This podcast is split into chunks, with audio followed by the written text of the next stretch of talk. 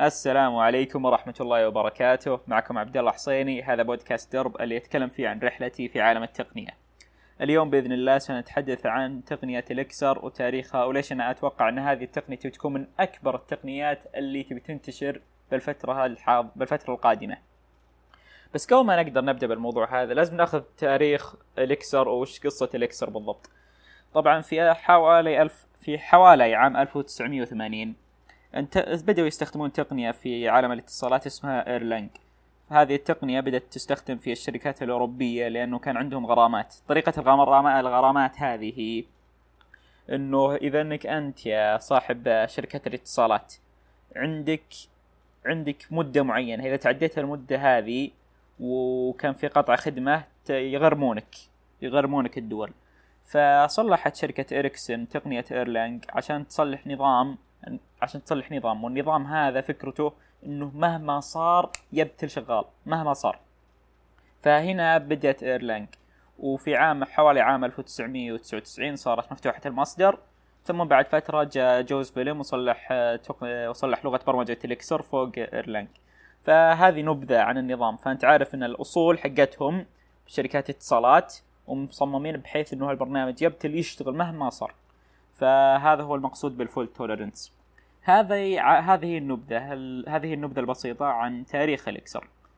الحين بننتقل للغة بحد ذاتها. طبعا وش ميزات اللغة هذه عن شيء مثل Python ولا Node.js ولا التقنيات هذه؟ الميزة هي إنك أول شيء اللغة هذه تعتبر functional language يعني لغة تعتمد على الدوال. المختصر لل functional programming هو إنه أي دالة إذا أعطيتها نفس ال arguments تبي تعطيك نفس النتيجة دائما. هذا هو المبدأ الأساسي لل functional programming طبعا موضوع ال functional programming هذا بودكاست بحد ذاته فما نقدر نتعمق فيها الآن. لكن لغة Elixir تعتمد على البرمجة الدالية هو ال functional programming وهذه يخليها ممتازة بالنسبة للمشاريع اللي تحتاج تعمل على أكثر من معالج واحد. فالآن بعد ما خلصنا موضوع البرمجة الدالية نقدر ننتقل للموضوع اللي بعد البرمجة الدالية اللي هو إن كثير من المشاكل اللي تجيك أنت يا المبرمج يا صاحب المشروع وش هي؟ يجيك فلان يقول أنا عندي مشكلة bug معين يصير في البرنامج يعلق إذا في حالات معينة. بس أنت ما قدرت تسوي reproduction للحالات هذه. المشكلة اللي عنده المشكلة اللي عند المستخدم not reproducible فبالحالة هذه الحل هو إنك تطفي النظام وتشغله. طبعا معروفة هذه عند ال IT لو تطلب لو تتصل على خدمة عملاء تقول جهازي خربان أول شيء يقول لك طف الجهاز وشغله. هذا عاد أيام أول. فالحل بالنسبة لل bugs اللي ما يمكن تكرارها على أجهزة المبرمجين عشان يحلون المشكلة هي إنك تطفي الجهاز وتشغله. فهذه هي الفكرة حقت ال supervision tree في Elixir طبعا ال supervision tree اللي هي شجرة المراقبة أو شجرة الإشراف. الفكرة هي إذا حصل خطأ في أي جزء من الشجرة يعيد النظام يعيد تشغيل ذاك الجزء. فلو مثلا الجزئية اللي مسؤولة عن قاعدة البيانات علقت صار فيها خطأ النظام وش يسوي؟ يروح يطفي ذيك الجزئيه ويشغلها من جديد.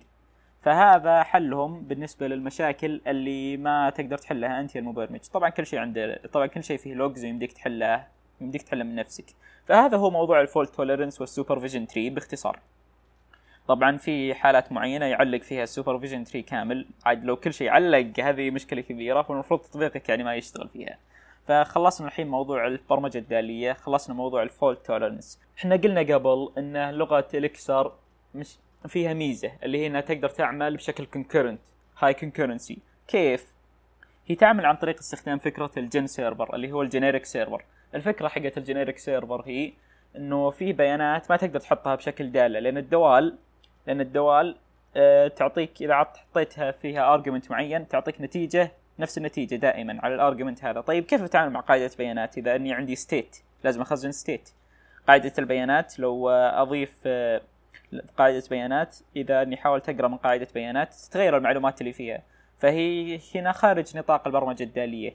الآن ننتقل لموضوع ال concurrency في Elixir Elixir ال concurrency فيها يعتمد على مبدأ ال GenServer ال GenServer فكرته هي إنك تخزن بيانات وتخزن الدوال اللي تعمل على البيانات هذه. طبعا باقي الفرب طبعا باقي البرمجة الدالية. طبعا باقي البرمجة الدالية. إذا أعطيتها argument معين إذا أعطيت الدالة argument معين تعطيك نفس النتيجة دائما مثل الرياضيات. لكن البرمجة على أرض الواقع في أشياء لازم تخزنها. طيب كيف أتعامل مع قاعدة بيانات؟ إذا إني لازم أعطي نفس النتيجة دائم هنا يجيك موضوع ال GenServer. أنه هو الحل للمشكلة هذه. طبعا كل اللغات البرمجة اللي تعتمد على فكرة البرمجة الداليه ال functional programming عندها شيء زي هذا. فمثلا لغة Clojure يستخدمون فكرة ال atoms لحل المشكلة هذه. لكن في Elixir يستخدمون موضوع ال GenServer وال agent طبعا أغلب الوقت ما تستخدم ال agent فنحطه على جنب ونرجع لل GenServer. ال GenServer تقدر تحط فيه دوال. الدوال هذه تعمل على بيانات. فلو مثلا تبغى تتواصل مع قاعدة البيانات تبي تصلح GenServer لقاعده البيانات هذه. ونرجع لموضوع شجرة المراقبة. شجرة المراقبة كل الأعضاء اللي فيها تعتبر GenServers. فلو طفى السيرفر الفلاني تقدر أنت يا يا شجرة المراقبة تطفيه وتشغله وتنحل المشكلة كذا. فنسبة كبيرة جدا من المشاكل تحل بالطريقة هذه. هذه هي المواضيع المميزة في لغة إليكسر. لكن أنت تقدر تسمع المواضيع هذه تقول إيه بعدين يعني وإذا صارت هي مميزه بالأشياء هذه.